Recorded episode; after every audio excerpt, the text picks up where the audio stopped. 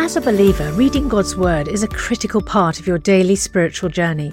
And because it's so important, we've created a unique new resource to help you immerse yourself in biblical truth and open your eyes to all God's Word has for you.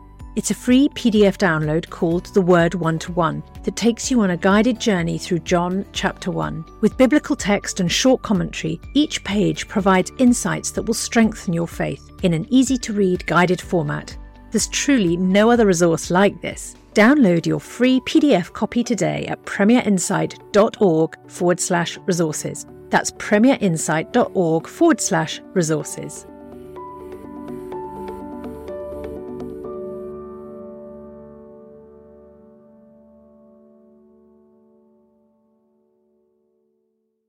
Bringing the Word to life. The Bible in a year. Exodus chapter 9. Then the Lord said to Moses, Go to Pharaoh and say to him, This is what the Lord, the God of the Hebrews, says Let my people go, so that they may worship me. If you refuse to let them go, and continue to hold them back, the hand of the Lord will bring a terrible plague on your livestock in the field, on your horses, donkeys, and camels, and on your cattle, sheep, and goats.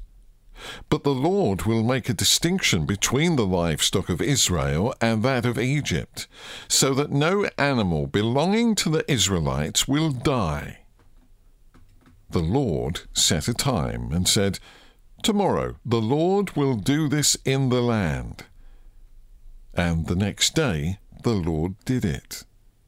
All the livestock of the Egyptians died, but not one animal belonging to the Israelites died. Pharaoh investigated and found that not even one of the animals of the Israelites had died. Yet his heart was unyielding and he would not let the people go. Then the Lord said to Moses and Aaron, Take handfuls of soot from a furnace, and have Moses toss it into the air in the presence of Pharaoh.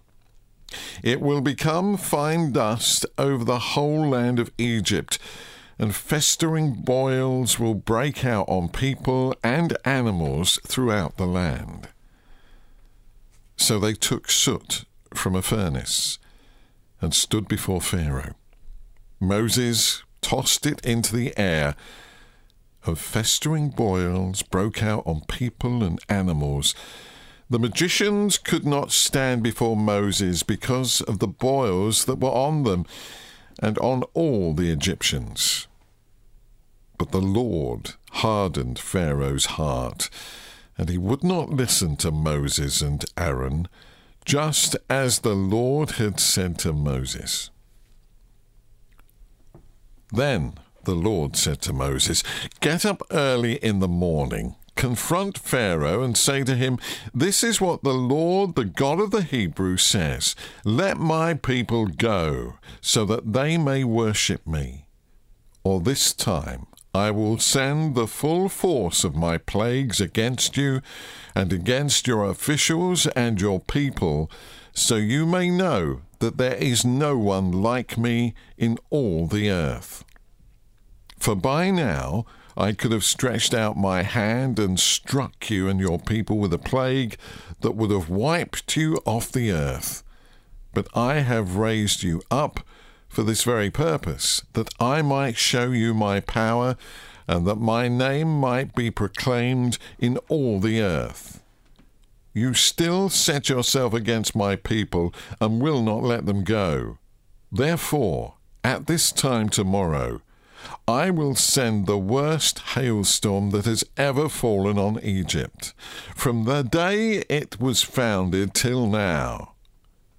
Give an order now to bring your livestock and everything you have in the field to a place of shelter, because the hail will fall on every person and animal that has not been brought in and is still out in the field, and they will die. Those officials of Pharaoh who feared the word of the Lord hurried to bring their slaves and their livestock inside. But those who ignored the word of the Lord left their slaves and livestock in the field. Then the Lord said to Moses, Stretch out your hand toward the sky, so that hail will fall all over Egypt, and on people and animals, and on everything growing in the fields of Egypt. Then Moses stretched out his staff toward the sky. The Lord sent thunder and hail, and lightning flashed down to the ground.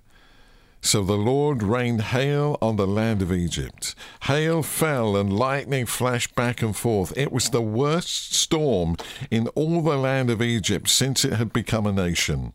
Throughout Egypt, hail struck everything in the fields, both people and animals. It beat down everything growing in the fields and stripped every tree. The only place it did not hail was the land of Goshen, where the Israelites were. Then Pharaoh summoned Moses and Aaron. This time I have sinned, he said to them. The Lord is in the right, and I and my people are in the wrong. Pray to the Lord, for we have had enough thunder and hail. I will let you go. You don't have to stay any longer.